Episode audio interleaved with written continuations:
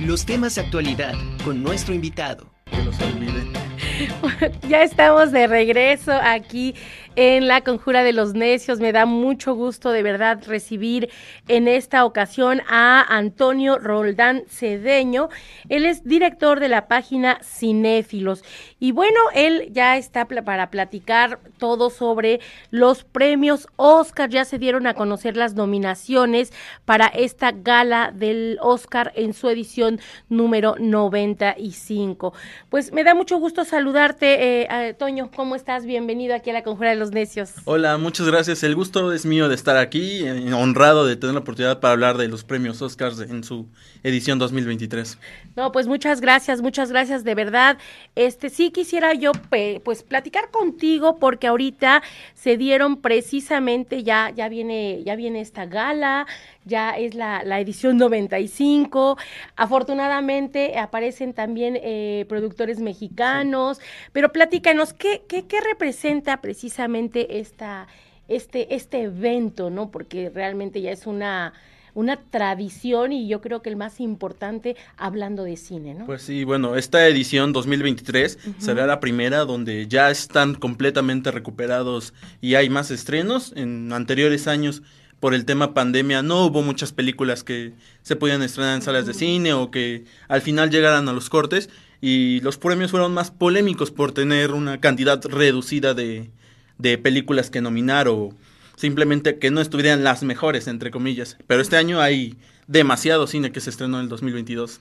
Sí, sí, es lo que hemos estado viendo. Y sabes que a mí me da mucho gusto, por ejemplo, eh, ha sido muy polémica esta película de Pinocho, porque pues muchos también, eh, como muchos están a favor, muchos también están en contra, como, como siempre es en cine.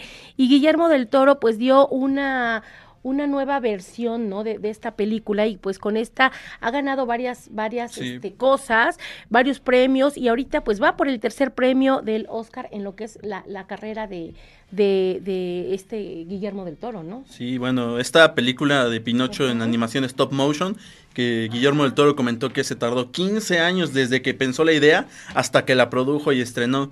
Eh, ha sido un trabajo muy laborioso. Este, pues la película se grabó en partes en México, en Guadalajara, en el estudio del Cucho, que muchos animadores mexicanos tuvieron la oportunidad de hacerlo. Y pues para personalmente pienso que es una de las, si no es que la favorita para llevarse el premio a mejor película animada. Eh, la cinta reinventa la historia de Pinocho que conocemos o que se nos ha presentado en libros infantiles, en cintas de Disney o de otros medios que hemos visto con anterioridad y pues inventó una historia muy personal, muy íntima que, que se me hace pues apta para todos. Él ha calificado a la animación, o por lo menos en esta película, como cine en general, ¿no? Como una película animada que muchas veces pensamos que la animación es un género infantil y es un medio para contar historias y esta película lo ha hecho demasiado demasiado bien. Ha ganado el Critics' Choice y el Globo de Oro y pues se perfila para ser la, ganadora de este año. Eh, tú como experto en esta área, eh, ¿qué, qué este, ¿cuál sería tu, tu crítica de alguna manera para, para Pinocho? Bueno, este, anteriormente lo he podido hablar y discutir y siento que esta película es una obra de arte, por decirlo así. Toda la manera que eh, los animadores hicieron pieza por pieza y los movimientos de cada una de las figuras, porque son este, títeres que van moviendo momento a momento para ir creando los fotogramas y después crear todo el video de la, de la película, es algo que simplemente una labor que lleva años, ¿no? no meses, como otros tipos de animación por computadora que también tienen un muy buen estilo. Esta lleva pues el cine a otro nivel, siento que la historia es muy, muy íntima. Eh, personalmente me hizo llorar la película, sí. Ya somos sí, dos. sí llega a muchos corazones y siento que en ese encanto que tiene que tanto un adulto, un niño la puede disfrutar, es donde está llegando precisamente y triunfando.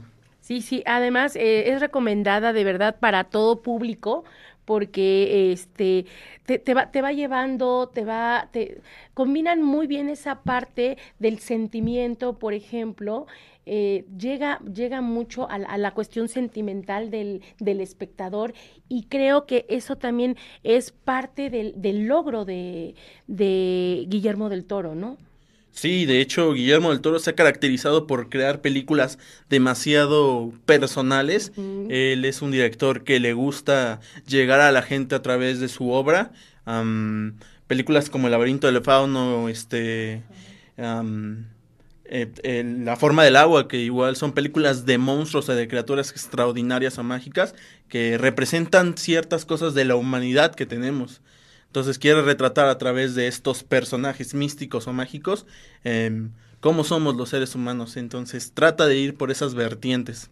Oye, y bueno, ¿contra quién se va a enfrentar Guillermo del Toro precisamente para buscar eh, ser la, mejor película? Bueno, está El gato con botas, El último deseo. Em, personalmente igual creo que es una muy buena película. La animación reinventaron como se ha visto en anteriores películas de Shrek o la misma El gato con botas. Y tiene una historia bastante simple, pero igual muy divertida y con estilos igual profundos y que llega mucho a los espectadores, que encanta a niños y a grandes. También está Turning Red, la película que se estrenó en Disney Plus de la chica que se convierte en un panda rojo. Esa es otra de las competidoras de en esta categoría. Está El monstruo marino, una película que se estrenó por Netflix, no tuvo un boom mediático como estas anteriores películas que pertenecen pues a Disney, a DreamWorks y también se encuentra Marcel in the Shell with Boots, una película más independiente de bajo presupuesto, hecha por el estudio A24, que no he podido ver, no se ha estrenado de manera legal aquí en México y no hemos tenido la oportunidad de, de ver qué tal es esa película. Igual muchos la califican como una gran gran cinta que puede ser, puede colarse en una de esas como la ganadora. Y sin, em, sin embargo, no, no sé cómo sea esa película. Oye, eh, aquí eh, hay una marca muy, muy importante, obviamente, que es este eh, Disney. ¿Tú crees que de alguna manera pueda tener obviamente un peso más fuerte que la trama, por ejemplo, de otras películas que no son producidas por ellos? Sí, Disney siempre tiene ese peso de ser Disney. O sea, el hecho de ser Disney ya le da bastante peso en las premiaciones.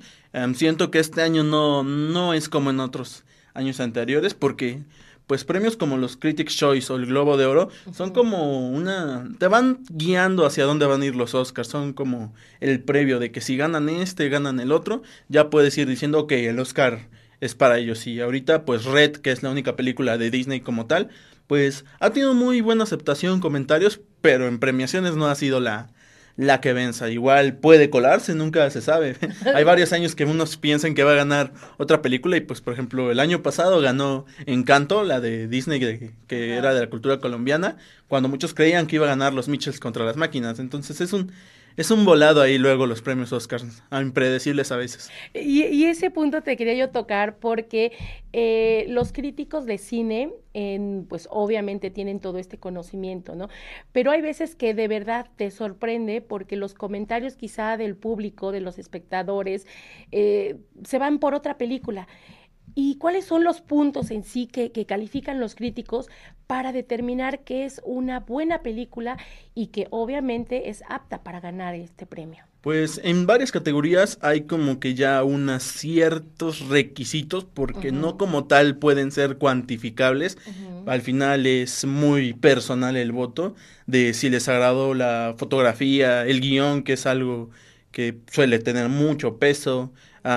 Hay una que deben de cumplir en cuotas de inclusión, de tener sectores minoritarios, este, representación, representación LGTB. Hay cosillas ahí que son como requisitos, entre comillas, que deben de tener las películas grandes para optar por un Oscar, pero en sí ya es criterio personal de la gente que elige los premios de quién va a ser la ganadora, porque muchas veces podemos tener nuestra favorita que nos encantó visualmente, en historia, en música, pero hay otros aspectos que pues que uno ya no ya no son el que califica. Claro.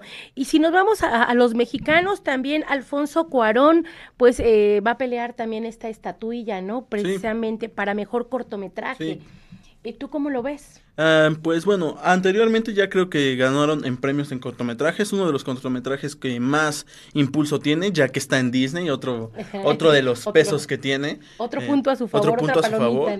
El cortometraje suele ser un premio que se otorga a cineastas más independientes, más que buscan una oportunidad de mostrarse, no son premios que se suelen dar a, a los grandes estudios o a los grandes directores. En este caso, pues Alfonso Cuarón funge como el productor de, de Le Pupil y tiene el respaldo de Disney que en la plataforma que se estrenó y posiblemente lo veamos ganando, pero sí, en otros años han sido pues ganadores de ahí que se han dado a conocer, que han tenido oportunidades ya de llegar, de pasar de un cortometraje a una cinta, cinta larga, entonces sí, esto, esta categoría siento que posiblemente por el peso del nombre y del estudio que está detrás sería el ganador.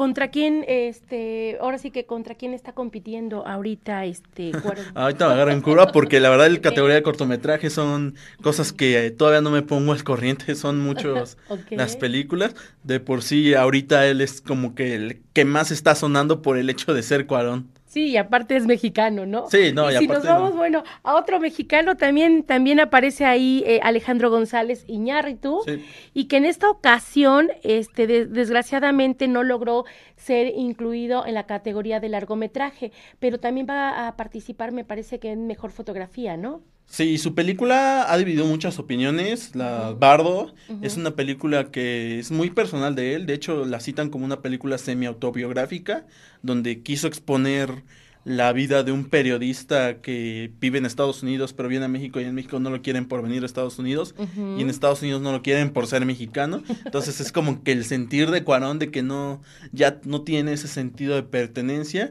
tuvo mucha crítica negativa, la gente como que pues los críticos no, no les gustó como tal la película por sentirla pretenciosa, entre comillas. es un relato que yo sentí muy íntimo, la tuve la oportunidad de verla y sentí como alguna historia muy personal de, de, de Iñárritu que quiso exponer en esta película. La actuación de Daniel Jiménez Cacho fue muy buena, es un actor eh, que realmente hace muy buenos trabajos. Y pues Cuarón, digo, en México la envió para ser la representante para mejor película extranjera y no quedó entre las finalistas. Este, quedó en fotografía, que es un aspecto muy, muy bueno de la película. Los planos, eh, cómo se va la película, está viendo estéticamente, es demasiado bueno en ese. Puede competir con Top Gun Maverick, con Avatar y otras películas ahí que pues son monstruos gigantes, pero siento que este premio podría ser un colarse entre ellos. Oye, y precisamente toda, toda esta participación ahorita de los mexicanos, ¿tú cómo lo has visto si hacemos un comparativo a años atrás? Este, porque bueno, ya eh, empezó, empezó, empezaron así como que a meterse uno, otro y otro, y ahorita, bueno, diferentes categorías, pero a final de cuentas, por lo menos ya hay tres mexicanos que están presentes y sobre todo, ¿no? Que están peleando sobre esta estatuilla por en este caso por la, por la mejor película, ¿no? Que es, el, es la categoría mayor. Em, sí, México ha sido un representante en los últimos años en, en las premiaciones, en los Oscars han tenido la oportunidad de ganar los tres directores ya el premio a mejor director, Cuarón, Iñárritu y Del Toro ya son ganadores. Mejor película ya la ganó Iñárritu con, con Birdman. Ya es un, una, una tradición que haya representantes mexicanos en el Oscars. El Chivo Lubeski, que es un fotógrafo que ha trabajado muy de la mano con Iñárritu, igual ya ha sido más de dos veces ganador del premio Oscar a fotografía.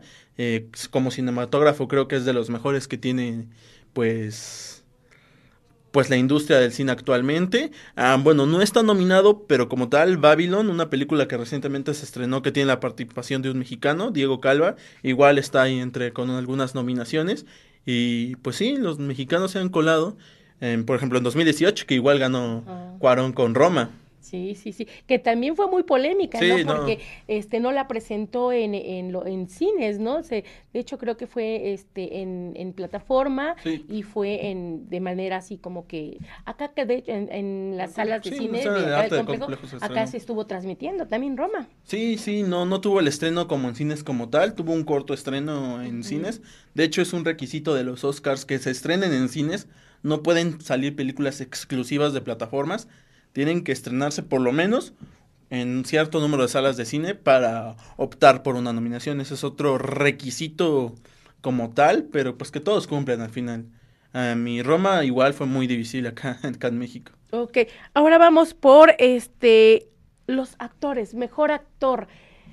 Aquí, ¿quién es tu favorito? ¿Quiénes este, están postulados? ¿Cómo los ves? Pues mi favorito, no he visto su película, es Brendan Fraser. Eh, la película se llama La ballena, no ha llegado en México, va a estrenarse este 9 de febrero y pues él ha obtenido ya el Critics Choice Award. toda la crítica resalta su actuación, que pues bueno, eh, como sinopsis es la actuación de un hombre gay con un problema de sobrepeso extremo que trata de reconectar su relación con su hija y pues entre la depresión y todo lo que vive él como persona, Brendan Fraser da a conocer sus dotes actorales. Eh, la otra semana ya la podremos ver en cines y el otro candidato fuerte es Austin Butler que eh, pues hizo de Elvis. personalmente igual creo que es una muy buena película. Excelente. Sí, es muy muy buena.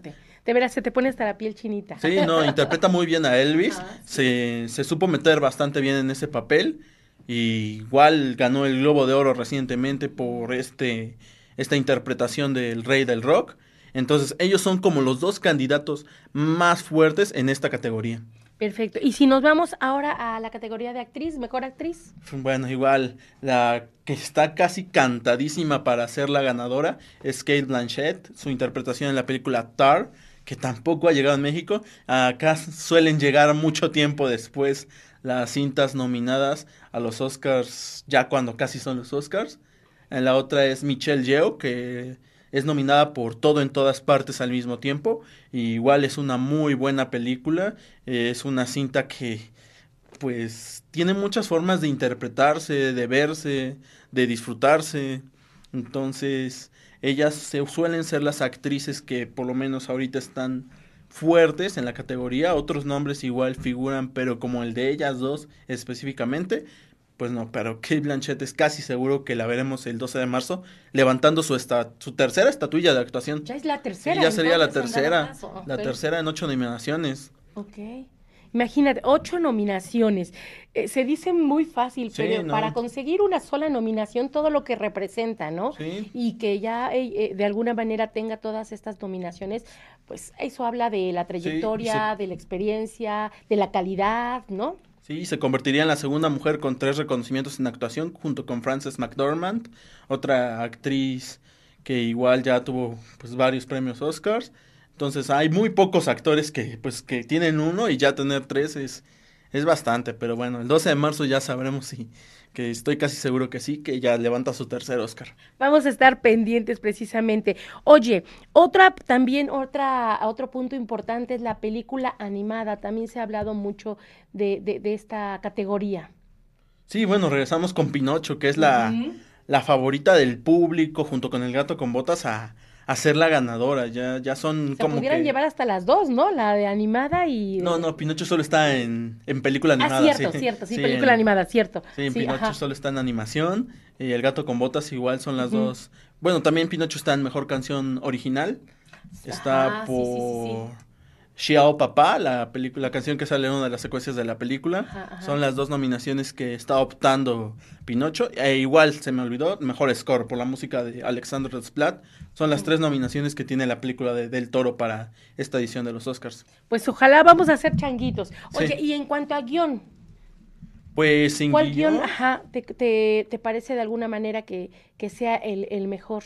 Tanto en guion original como en adaptado, ¿no? Las películas que se están presentando ahí son cintas que recientemente se estrenó en México. Una, de The Fablemans, que es de Steven Spielberg, que igual podría ser el ganador a mejor director este año. Ya está como que igual encaminado a hacerlo y Los Espíritus de la Isla son las dos películas que actualmente se baten en este en estas categorías, junto con Top Gun Maverick. En efectos especiales igual tenemos otras películas, pero bueno, en guion tenemos uh, igual en todo en todas partes al mismo tiempo. Son ahí las cintas como que más de un público más específico suelen ser las que se meten en estas categorías.